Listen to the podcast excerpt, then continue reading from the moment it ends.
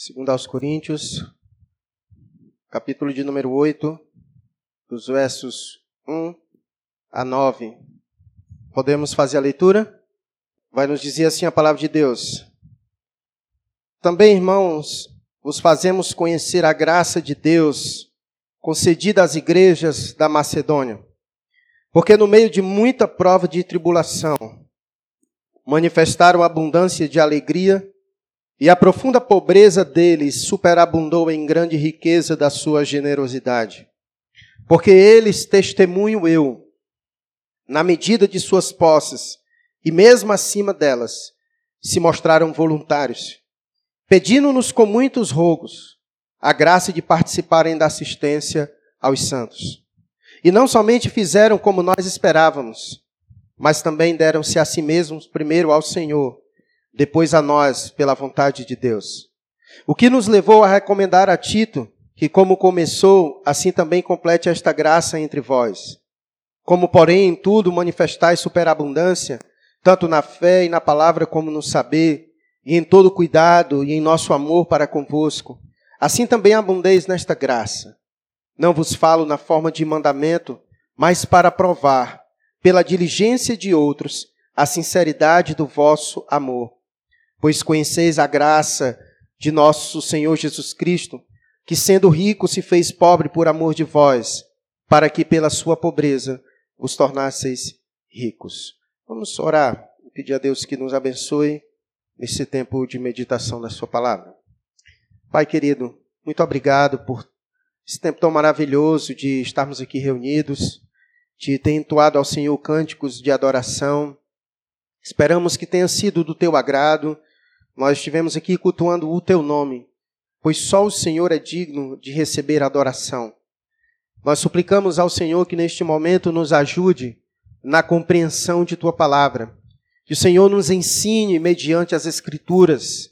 Pai, abre nossa mente, abre o nosso entendimento, tira de nós todas as nossas pressuposições já concebidas.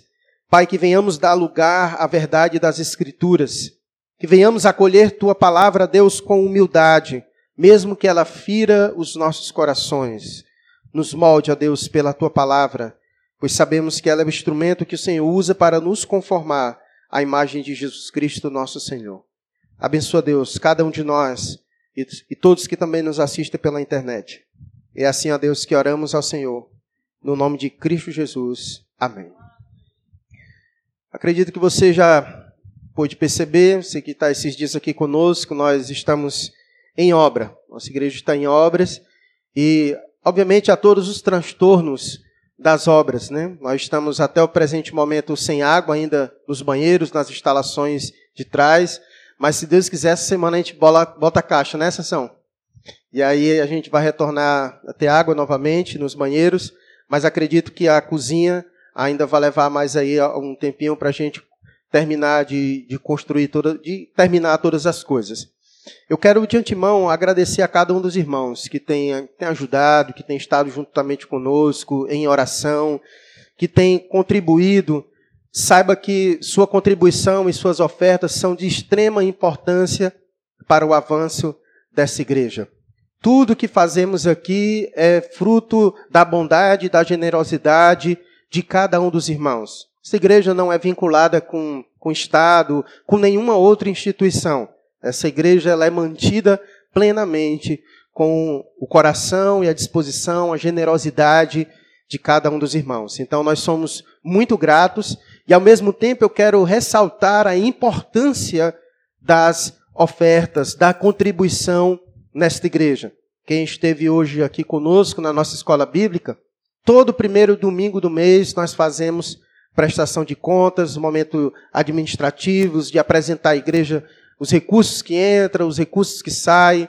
E nós somos muito felizes, porque até o presente momento Deus tem nos sustentado. Deus tem nos dado condições da gente fazer o trabalho e de não somente isso, mas também de pensarmos em avançar, como nós estamos nesse propósito agora, de melhorar nossas instalações como a gente já tem compartilhado com os irmãos, Deus tem falado aos nossos corações de abrirmos uma escola batista aqui e acreditamos que iremos conseguir. Já estamos dando esse passo de mais mais uma sala aqui atrás E assim que terminarmos lá, nós iremos vir para cá como combinado. De se Deus quiser e pela contribuição dos irmãos, a gente conseguir climatizar o nosso tempo. Da gente ter um espaço aqui bem mais adequado para a gente cultuar a Deus com mais qualidade. Então nós visamos tudo isso. E obviamente nada disso pode ser feito sem a generosidade, sem a contribuição de cada um dos irmãos. Então, reforço aqui mais uma vez a importância das ofertas. Hoje eu pretendo falar sobre oferta. E o título da nossa mensagem hoje é Oferta, um sacrifício agradável a Deus. Eu sei que quando muitas vezes se fala sobre recursos, sobre oferta, sobre dízimo, há um certo tabu diante do clima em que nós vivemos no país aqui no Brasil. Nós bem sabemos que há muita gente maldosa, é só diminuir a velocidade, só diminuir a velocidade que para mais o barulho. Então, nós bem sabemos que aqui no Brasil, infelizmente, muitos líderes mercenários, muitas igrejas acabam comprometendo a pureza do evangelho pelo mau uso desse assunto sobre dízimos e ofertas. Contudo, nós precisamos aprender algo. Não é porque uns fazem errado que nós deixaremos de fazer o certo. As escrituras, ela nos foi dado justamente para que nós possamos estudá-la e aprender na forma com que as escrituras nos ensinam como realmente deve ser. E eu acredito que a falta do conhecimento das escrituras é que muitos desses charlatões que aqui estão no, instalados no Brasil e no mundo, é que eles se aproveitam. Pelo desconhecimento das pessoas das Escrituras, elas acabam usando de má fé e enganando as pessoas. Então, para que nós não sejamos enganados, e também para que a gente não caia em um outro extremo de achar que as Escrituras não falam sobre isso, é que nós devemos ir para ela, meditar nela, saber o que as Escrituras nos ensina sobre esse assunto, sobre dízimo e oferta. A Bíblia fala sobre esse assunto? Fala ou não fala? Fala, a Bíblia fala sobre esse assunto. Mas aí vai aquele, tem sempre aquele que diz: não, mas dízimo e oferta são coisas apenas do Antigo Testamento. Deixa eu só lhe dizer uma coisa. Você precisa melhorar muito o seu argumento, porque dizer que o dízimo e oferta é coisa do Antigo Testamento e por isso nós não podemos trabalhar é um grande equívoco. Por acaso, quando alguém chega aqui para pregar e abre a Bíblia no Antigo Testamento, é palavra de Deus ou não é palavra de Deus? Então você precisa entender o que de fato é Antigo Testamento e não. A grande verdade é que o Novo Testamento, ele foi lançado, as bases do Novo Testamento é o Antigo Testamento. Quando Paulo diz que toda a escritura é inspirada por Deus, ele diz é só o Novo Testamento ou o Antigo Testamento também? O Antigo Testamento, na verdade, ele fala mais do Antigo Testamento do que do Novo, porque quando Paulo disse isso, o Novo Testamento ainda estava em processo de desenvolvimento. Então, toda a Escritura é a palavra de Deus e precisa, nós precisamos entendê-la e sobre todos os assuntos que Deus apresenta na palavra de Deus, certo? Então eu aconselho você, hoje eu vou lançar alguns fundamentos mas aconselho você, na sua casa, procurar saber o que o Novo Testamento fala sobre dízimos e ofertas. Faça um estudo, verifique nas Escrituras, eu acredito que vai ser de grande crescimento para você. Então, esse negócio de que dízimo e oferta são coisas do Antigo Testamento não tem base nenhuma. Tampouco aqueles que dizem que dízimo e oferta em relação ao templo e o templo foi destruído. Nada a ver. Se assim, a verdade tanto é que Abraão deu dízimo a Mequisedeque e nem havia templo ainda construído em Jerusalém. Então nós precisamos melhorar bastante esses argumentos que na verdade são só falácias e geralmente os que pensam dessa forma são os que menos ofertam e são os que demonstram mais serem avarentos. Então nós precisamos trabalhar o nosso coração, mas acima de tudo, olhar para as escrituras e buscar nela aprender o que ela tem nos dito. E a avareza, eu acredito que é um ponto chave para nós tratarmos sobre esse assunto, e acredito que também foi a avareza que fez com que o apóstolo Paulo escrevesse o que ele disse para a igreja em Corinto. Esse texto que nós acabamos de ler, de 2 Coríntios, capítulo de número 8, Paulo vai tratar justamente sobre um problema que era recorrente na igreja de Corinto. A avareza era o problema da igreja de Corinto. Quando Paulo escreve no capítulo 9 da, da primeira carta aos Coríntios, Paulo vai justamente tratar com os irmãos, porque a igreja de Corinto se negou a sustentar o apóstolo Paulo. E por isso Paulo teve que fazer tendas, ele teve que trabalhar com suas próprias mãos, porque aquela igreja não se dispunha a ajudar o apóstolo Paulo no seu ministério. E se você ler na sua casa, você pode anotar aí, 1 Coríntios capítulo 9, Paulo escreve justamente dizendo àqueles irmãos que ele tinha o direito, porque Deus havia chamado ele a viver do evangelho, e que aquela igreja então estava negando a ajuda ao apóstolo Paulo. E não somente isso. A igreja de Corinto, ela também estava tardando o envio a oferta aos necessitados de Jerusalém. Houve um período da história da igreja em que houve uma fome muito severa em Jerusalém. E o apóstolo Paulo foi um dos que foi incumbido de ir em várias igrejas pedir ajuda aos irmãos necessitados. E Paulo então enviou ajuda para a igreja de Corinto. E esta igreja havia demorado na entrega desses, uh, dessa ajuda para os irmãos necessitados. Nós podemos ver isso, inclusive, se você, aqui nesse mesmo capítulo, verso 10 e verso 11. Olha como ele vai dizer.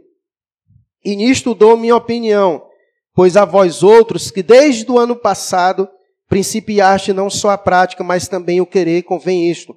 Completai agora a obra começada, para que assim como revelastes prontidão no querer, assim a leveis a termo segundo as vossas posses. Então o apóstolo Paulo ele escreve a esta igreja também com esse objetivo, de que eles pudessem cumprir aquilo que eles haviam prometido, de ajudar os irmãos necessitados em Jerusalém. Então a verdade é que essa igreja, a igreja de Corinto, ela era uma igreja que tinha dificuldades na sua relação com os recursos que ela tinha. Era uma igreja que transmitia uma certa avareza. Elas tinham dificuldade de ajudar aqueles que ministravam a palavra para ela, bem como também eles tinham dificuldade de ajudar aquelas pessoas que eram necessitadas. Olha o que ele diz no capítulo 9. Verso 1. Ora, quanto à assistência a favor dos santos, é desnecessário escrever-vos. E no verso 5 ele diz: Portanto, julguei convenientemente é, recomendar aos irmãos que me prendessem, me precedessem entre vós e preparassem de antemão a vossa dádiva já anunciada, para que esta esteja pronta como expressão de generosidade e não de avareza certo? Então Paulo estava escrevendo aqueles irmãos para tratar deste problema. O problema levantado era este. A igreja de Corinto tinha um certo problema com a avareza e por isso eles tinham dificuldades de ajudar na obra de Deus. Dado esta introdução, vejamos como foi que Paulo então tratou desta avareza de Corinto. Qual foi o caminho que o apóstolo Paulo usou para tratar no coração desta igreja sobre esse problema da avareza? Para tratar desta avareza de Corinto, o apóstolo Paulo usa o exemplo de uma outra igreja. Veja o versículo 1 do capítulo que nós lemos, capítulo 8. Também, irmãos, vos fazemos conhecer a graça de Deus concedida às igrejas da Macedônia. Então, para tratar do problema da avareza da igreja de Corinto, Paulo usou um exemplo de uma outra igreja, a igreja da Macedônia. Com especificamente, Paulo quis falar sobre a, a igreja de Filipos, tá? Veja comigo o versículo 8 deste mesmo capítulo. Ele diz: Não vos falo na forma de mandamento, mas para provar pela diligência de outro, a sinceridade do vosso amor. Ou seja, ele estava provando a igreja de Corinto através da igreja da Macedônia para provar o coração deles. Então o apóstolo Paulo fez isso. Para tratar da avareza da igreja de Corinto, ele usa o exemplo da igreja de Filipos, da Macedônia, para mostrar a ação daquela igreja, para que os coríntios pudessem olhar para as igrejas da Macedônia, ver como eles agiam, e então eles conformarem a sua postura, a postura daquela igreja. E esta igreja, de fato, foi uma igreja que abençoou muito o apóstolo Paulo. Inclusive, quando o apóstolo Paulo estava em Corinto, pregando o evangelho, uma das igrejas que o ajudou para que Paulo estivesse lá pregando aos coríntios foram as igrejas da Macedônia.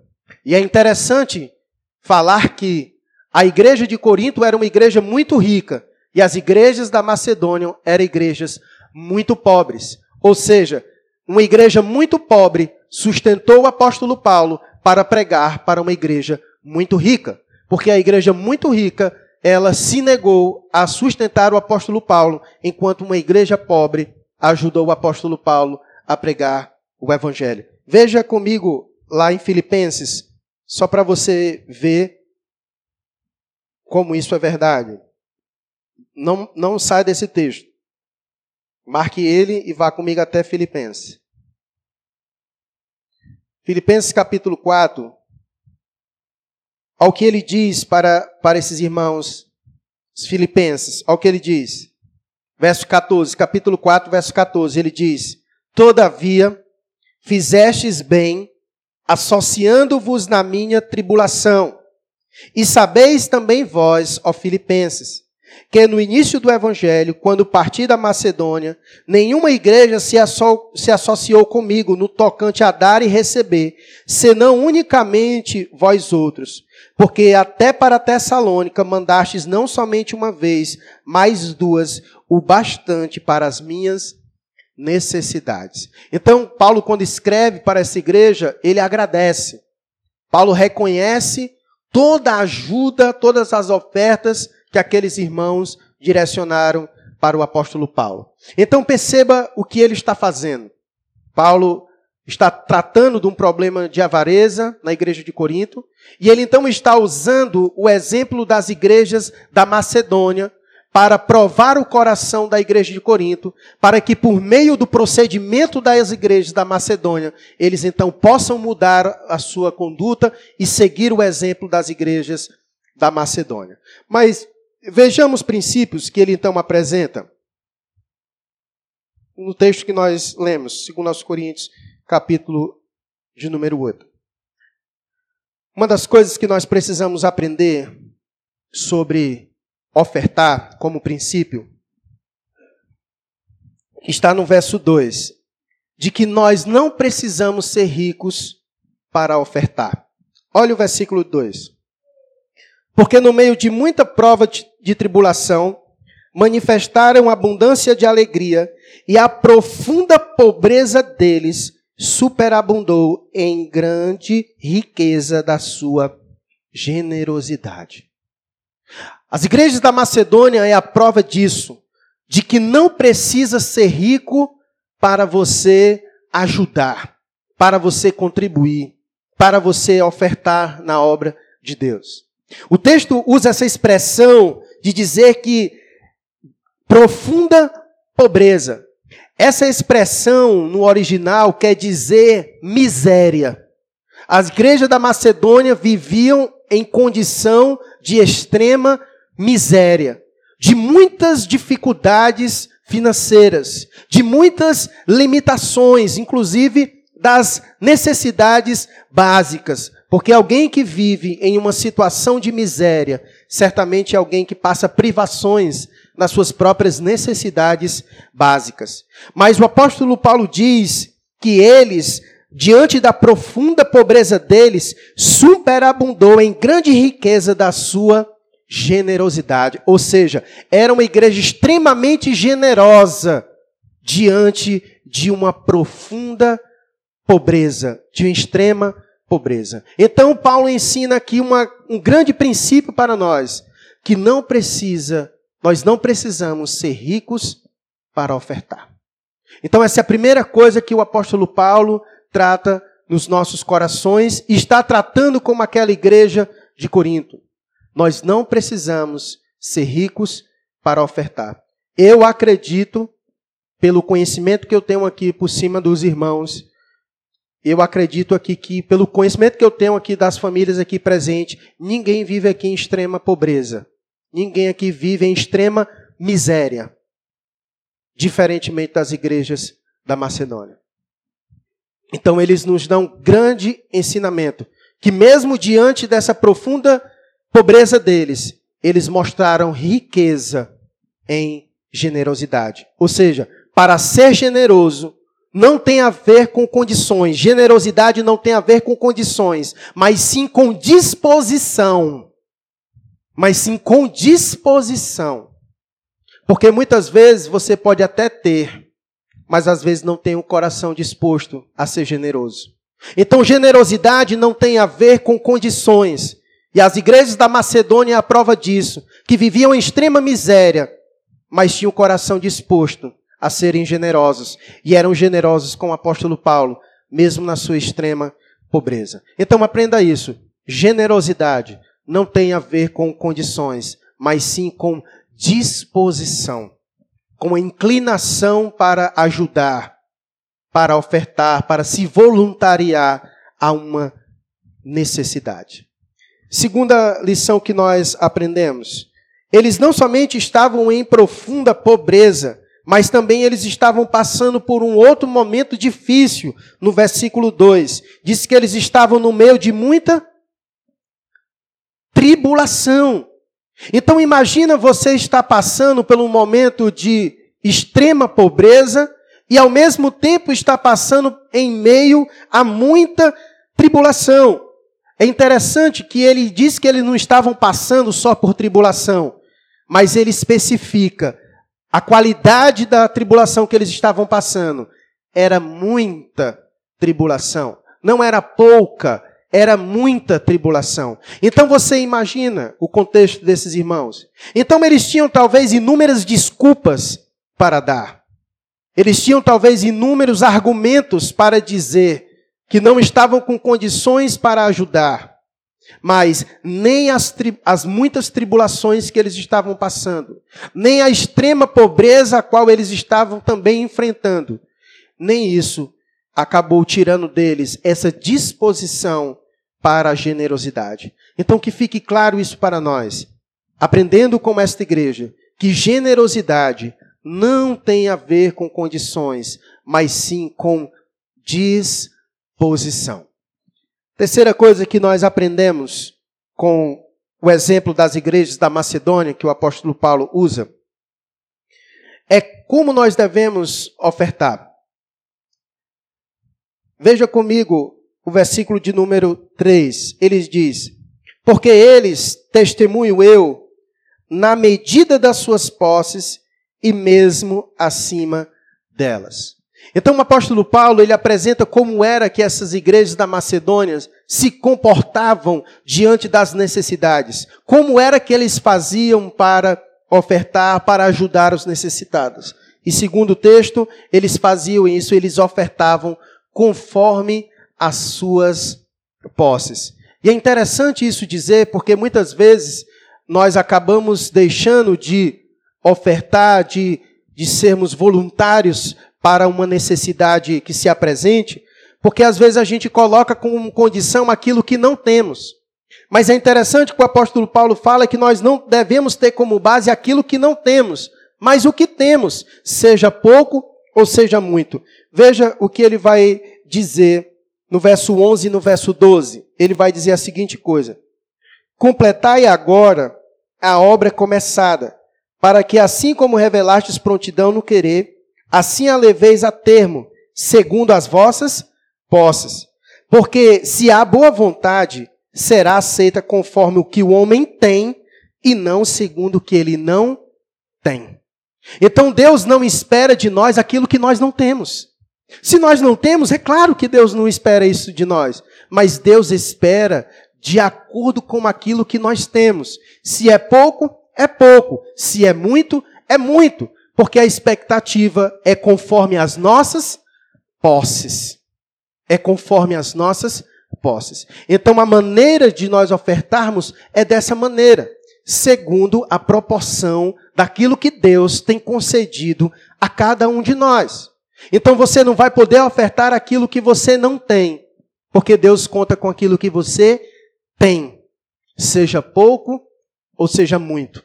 É segundo as proporções daquilo que cada um de nós temos. Mas não somente isso. Esse texto revela a postura que eles tiveram, não somente segundo as suas posses, mas olha o texto que ele vai, como ele vai dizer o verso 3. Porque eles, testemunho eu, na medida de suas posses, e mesmo assim acima delas.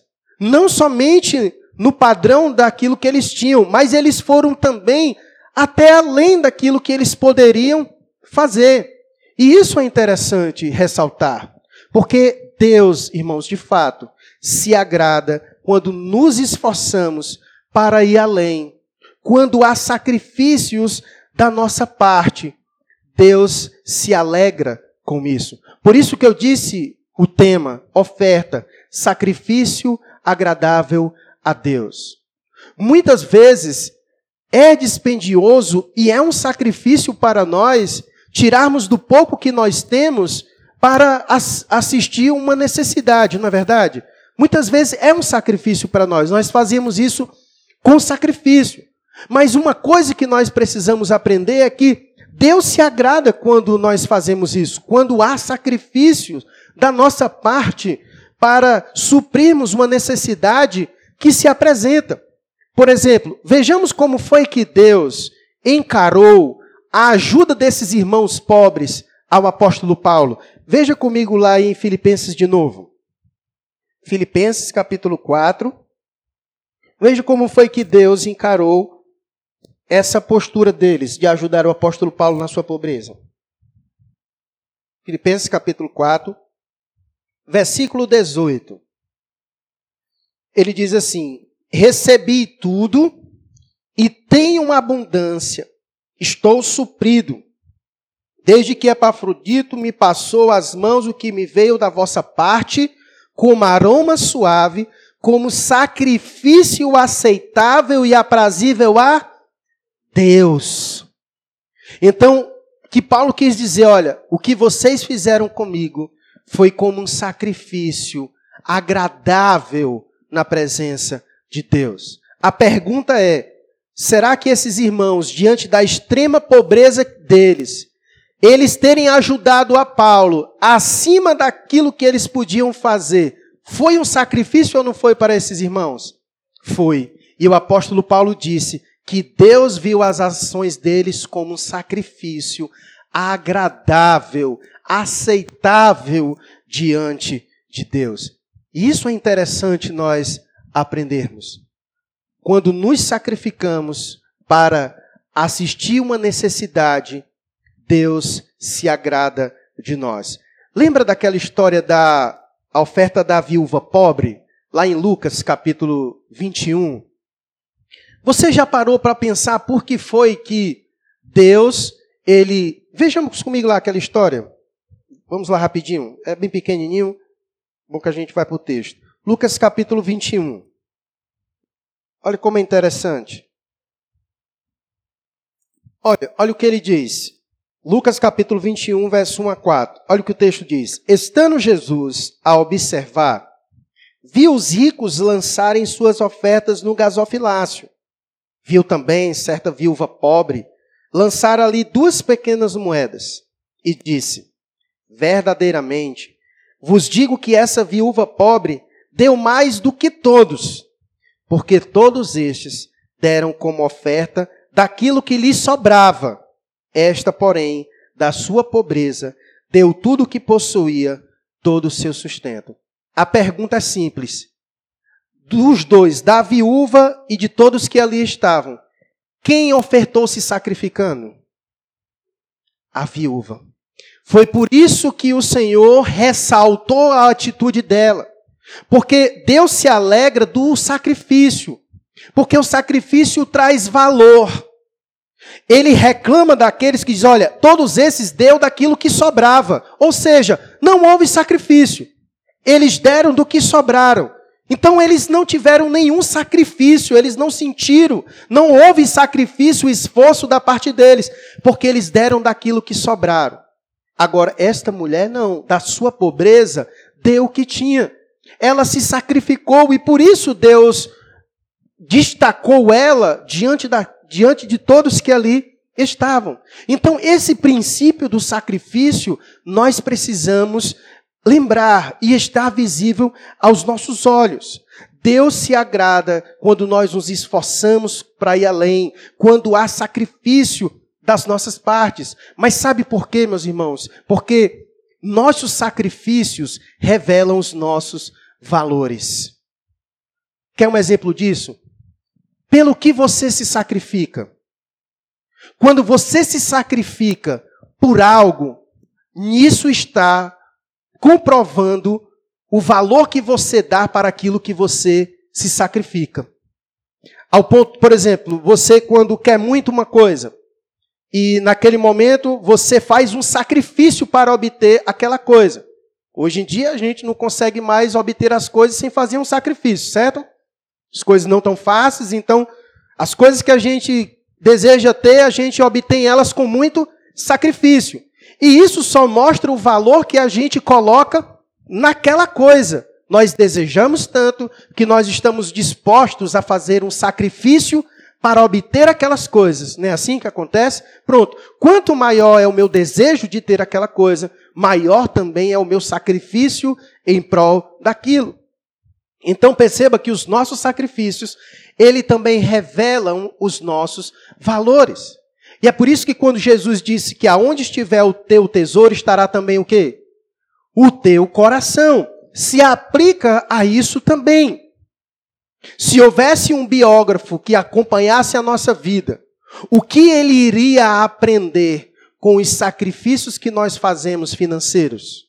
Aonde nós empregamos os nossos sacrifícios financeiros? Aonde os nossos tesouros têm sido sacrificados? O que revelaria ao nosso respeito? Então, a ideia é, é, que nós venhamos refletir desta maneira, que os nossos sacrifícios revelam os nossos valores. Por isso que oferta um sacrifício agradável a Deus.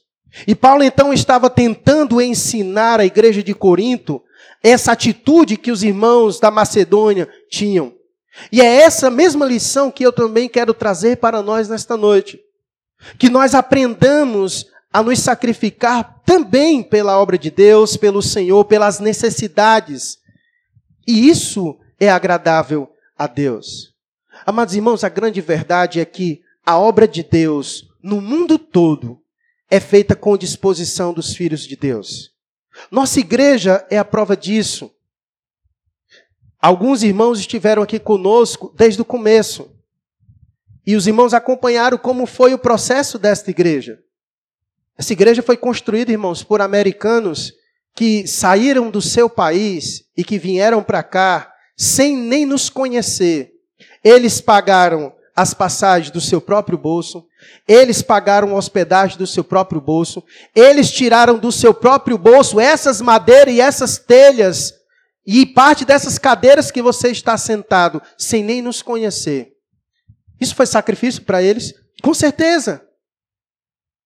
Com certeza. Houve uma disposição nesses homens de se sacrificarem pela obra de Deus e tem sido assim no mundo inteiro. A obra de Deus no mundo todo é feita com uma disposição dos filhos de Deus.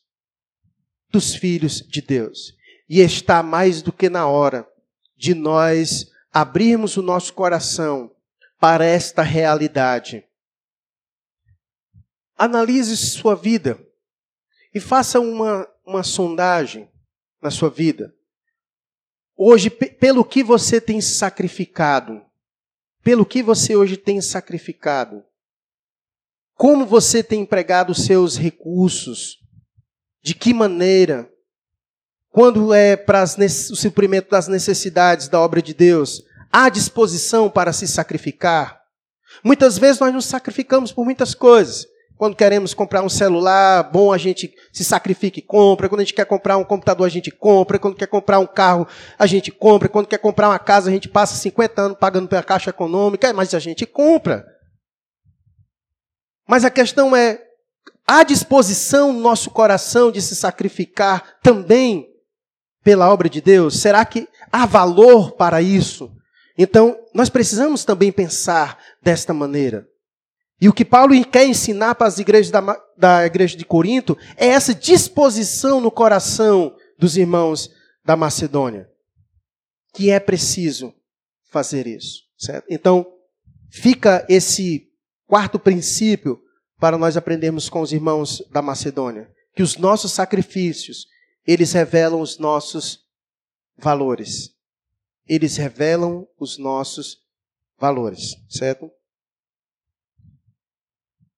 Quinta, quinta lição que nós aprendemos é que, embora haja um princípio de proporcionalidade e retorno, nós não devemos ofertar na intenção de barganhar retorno com Deus. Nós temos razões de sobra para sacrificarmos em adoração ao Senhor. Temos ou não temos? Nós temos razões de sobra. Então, embora haja princípio de proporcionalidade de retorno, mas nós não podemos, não é interessante que a gente oferte a Deus na intenção de barganhar retorno. E é uma duas coisas, é uns dois caminhos que muitas vezes é perigoso a se pegar. Em muitas igrejas você vê muita gente ofertando muito, se sacrificando muito, mas ele faz isso porque ele espera receber em dobro. A sua intenção não é boa. A sua intenção, na verdade, é reflexo de um coração avarento. Ele está, na verdade, ali querendo fazer um investimento com Deus. Eu dou um e recebo dois. Eu dou dois e recebo quatro. Então, na maioria das vezes é assim. E a gente, quando vê isso, a gente reprova. Só que também nós precisamos ter cuidado para não pegar o caminho inverso de uma avareza, de fechar os nossos corações para a obra de Deus. Então nós precisamos ter cuidado de não cair nos extremos. Há um princípio de proporcionalidade? Ah, sim. Veja comigo aí o capítulo, o versículo 6 do capítulo 9 de, de, de Coríntios. Volte lá para o texto que nós estávamos.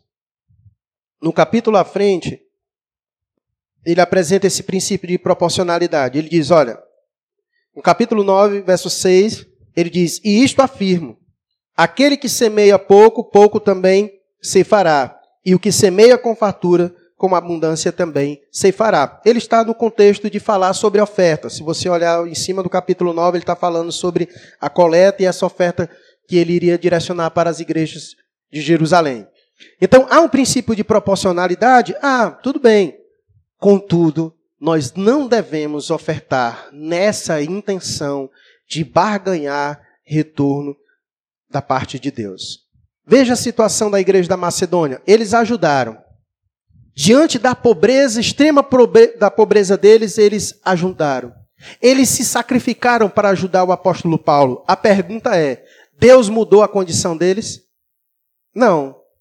Deus não mudou a condição deles. A descrição que é feita desses irmãos no verso 2 é: porque no meio de muita prova de tribulação, manifestaram uma abundância de alegria, e a profunda pobreza deles superabundou em grande riqueza. Então, eles continuaram passando por muitas tribulações, continuaram passando por profunda pobreza. Deus não mudou a situação, mas Deus concedeu eles algo extraordinário. O versículo 2 diz o que foi que Deus deu para esses irmãos com a ação deles. O que foi que Deus deu a eles? Diante da tribulação, Deus deu o que para eles? Alegria. E diante da profunda pobreza deles, Deus deu o que para eles?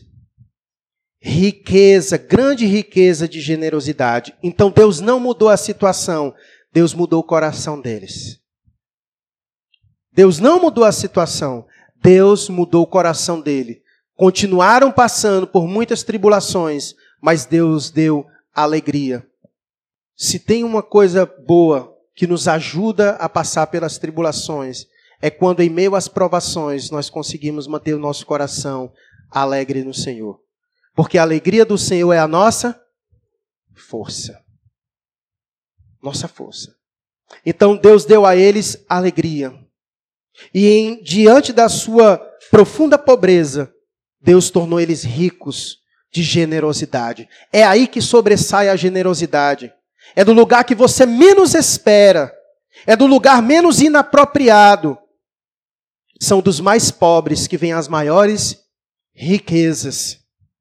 Porque da profunda pobreza deles superabundou grande riqueza de generosidade. Por isso que eu disse: generosidade não tem a ver com condições, mas com disposição do coração para isso. A verdade, meus irmãos, é que Deus deseja que haja uma disposição voluntária em nosso coração para ofertar. Veja o verso 3 e 4 comigo. Porque eles, testemunho eu, na medida de suas posses, e mesmo acima delas, se mostraram que voluntários, pedindo-nos com muitos rogos a graça de participarem da assistência aos santos. Não somente eles se mostraram voluntários, mas como eles imploravam, pediam, queremos ajudar, somos pobres, miseráveis, mas queremos ajudar, deixa nós lhe ajudar.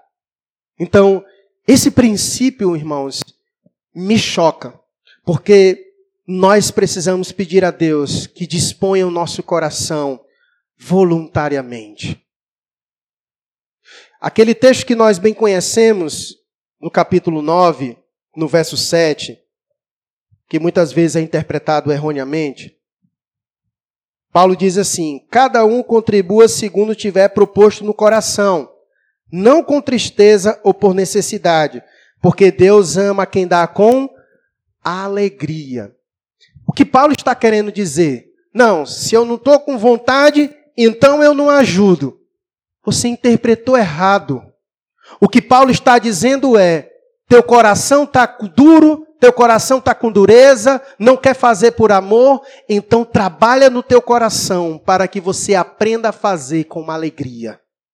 Paulo não está dizendo que nós devemos ser ditados pelo nosso coração. Inclusive, nós vimos domingo passado como é o nosso coração mesmo ele é mau, ele é corrupto, ele não é generoso, coisa nenhuma. Então, ele, ele, o que ele está querendo dizer é que se não há uma disposição certa no nosso coração para isso, que a gente trabalhe, porque Deus não gosta com quem faz as coisas forçado, mas Deus gosta que a gente faça isso de forma voluntária. E se não há essa disposição no nosso coração, que haja, que haja. Se para a gente ofertar é sempre um pesar, é sempre uma dificuldade, a gente faz isso com pesar e não com alegria, então há um problema no nosso coração. Há um problema no nosso coração. E nós não podemos nos esconder de dizer assim, não, eu só gosto de fazer as coisas quando eu faço por coração. Deus deseja que seja assim. E você não deve se esconder atrás disso. Se o seu coração está assim, eis revelado o problema no seu coração. É igual quando você diz: "Não, eu só eu só perdoo ele quando eu tiver com vontade de perdoar". Não. Assim a gente vai viver se escondendo sempre. Não, eu não vou fazer isso porque eu não estou com vontade de fazer, porque eu só faço quando eu gosto de fazer as coisas voluntárias. Você vai viver a sua vida assim? Então você não ia trabalhar porque quem é de você que acorda todo dia, oh, beleza, vou trabalhar, vou pegar o ônibus, maravilha. É você assim? Não é. Mas mesmo assim você vai. E você pede a Deus, Senhor, me dá alegria para que eu possa chegar no meu trabalho, porque se você não se alegrar no seu trabalho, você vai morrer. Você vai morrer, você não vai aguentar. Porque você ir fazer uma coisa que você não ama fazer, você não vai aguentar. Então você pede a Deus para lhe dar disposição saudável, para você acordar motivado para ir trabalhar. Então é a mesma coisa que Deus está querendo dizer. Se não há uma disposição saudável no nosso coração, que haja. Que haja que haja alegria nos nossos corações e que nós não precisemos ser constrangidos. Que não seja preciso alguém ficar apelando, apelando, vamos lá, meus irmãos, ajuda, contribua. Não! Que sejamos como os irmãos da Macedônia, que rogava, me deixa ajudar, eu quero ajudar. Que haja um espírito voluntário da nossa parte para fazer isso. É isso que Paulo está querendo ensinar. Que era isso que faziam os irmãos da igreja da Macedônia. Olha, porque eles testemunho eu, que na medida das suas posses, mesmo assim, se mostraram voluntários, pedindo-nos, não era com poucos rogos, não, era com muitos rogos, apelando muito a graça de poderem participar da assistência aos santos. Então, o que Deus espera é isso do nosso coração, que haja essa disposição. Nosso coração é mau e nós precisamos então sondá-lo diante do Senhor. E se o nosso coração está travado nesta área, precisamos pedir a Deus que nos conceda graça, uma disposição voluntária para ofertar a Deus. E Deus deu a essa igreja. Veja o versículo primeiro. Paulo reconhecia que Deus havia dado a esses irmãos uma disposição que veio da parte dele. Olha o verso, o verso primeiro. Também, irmãos, vos fazemos conhecer a graça de Deus concedida a esta igreja. Deus concedeu a eles o quê? Graça. E é isso que devemos pedir a Deus. Senhor, me concede esta graça. Senhor, remove do meu coração esta avareza. Deus, remove do meu coração essa dureza, essa dificuldade. Pai, que eu também me sacrifique pela tua obra, pelas coisas com que o Senhor deposita valor. Então nós oramos a Deus e pedimos ao Senhor que nos conceda esta graça. Então no final do culto eu quero ver os irmãos vir procurando, pastor, eu quero ajudar, eu quero ajudar e tem que pedir com muitos rogos. Amém? Foi fraco, amém? Ah, melhorou. Então é isso que tem que acontecer. Ah, precisa haver essa disposição saudável nos nossos corações. A obra de Deus, Deus confiou a nós. E nós devemos encará-la com uma alegria. Nós somos o povo dele. Nós somos suas mãos. Nós somos os seus pés. Somos nós que fazemos a obra dele. E por isso, se há alguma coisa em nós que está nos travando, nós pedimos a Deus, Pai, me concede esta graça. Me conceda esta graça para que eu seja instrumento na tua obra. Que a minha pobreza não seja empecilho. Que as minhas muitas tribulações não me sejam empecilho mas que a gente aprenda com os irmãos da Macedônia, que em meio a muita tribulação, a profunda pobreza, estavam lá, pedindo para ajudar, receberam graça de Deus, eram ricos em generosidade, eram alegres em meio à tribulação. Isso foi dado a Deus, foi dado por Deus a esses irmãos. E nós precisamos pedir a Deus que também nos conceda esta graça. Estamos hoje aqui para celebrar a ceia lembrarmos do que Cristo fez por nós. E o que foi que Cristo fez por nós? Devemos imitá-lo? Veja comigo o texto que nós lemos hoje da nossa escola bíblica, no capítulo 5. A gente deu só uma lida nele por cima. Talvez o pessoal nem percebeu. Efésios capítulo 5. Efésios capítulo 5, verso 1 e 2, ele diz assim: Sede, pois, imitadores de Deus, como filhos amados, e andai em amor, como também Cristo nos amou e se entregou a si mesmo por nós, como oferta e sacrifício a Deus em aroma suave. O que Cristo fez em favor de nós chegou a Deus como um sacrifício agradável na presença de Deus. E como foi que Paulo disse que nós devemos viver em Romanos capítulo 12, versículo 1? Que devemos apresentar a Deus a nossa vida como? Como um sacrifício vivo, santo e agradável na presença de Deus. Que esse é o nosso culto racional. Devemos apresentar nossa vida a Deus assim, como um sacrifício. Devemos viver assim, nos sacrificando em prol daquele que se sacrificou por nós. Por nós. É essa postura que nós devemos ter. Por isso ele encerra no capítulo 8, no verso 9, usando o exemplo de Jesus. Pois ele diz: Pois conheceis a graça de nosso Senhor Jesus Cristo, que sendo rico se fez pobre por amor de vós, para que pela sua pobreza vos tornasseis ricos. Ele usa o exemplo de Cristo para nos ensinar também. Então perceba como ele vai conduzindo a igreja de Corinto a maturidade, para que a, a, fosse retirado daquela igreja esse espírito de avareza e eles aprendessem com os irmãos pobres da Macedônia. Então, que haja também em nós essa mesma disposição. Eu não sei como é seu coração em relação a isso, mas eu quero convidar você a uma oração e que você ore pedindo a Deus esta graça que foi dada à igreja da Macedônia para que haja uma disposição saudável em seu coração para viver uma vida como sacrifício vivo na presença de Deus. Que haja um espírito voluntário em nós para o serviço da obra, para as necessidades da obra, segundo aquilo que Ele tem nos dado, segundo as nossas posses segundo os nossos dons, segundo os nossos talentos. Que haja esse espírito em nós, voluntário. Que Deus retire de nós toda avareza.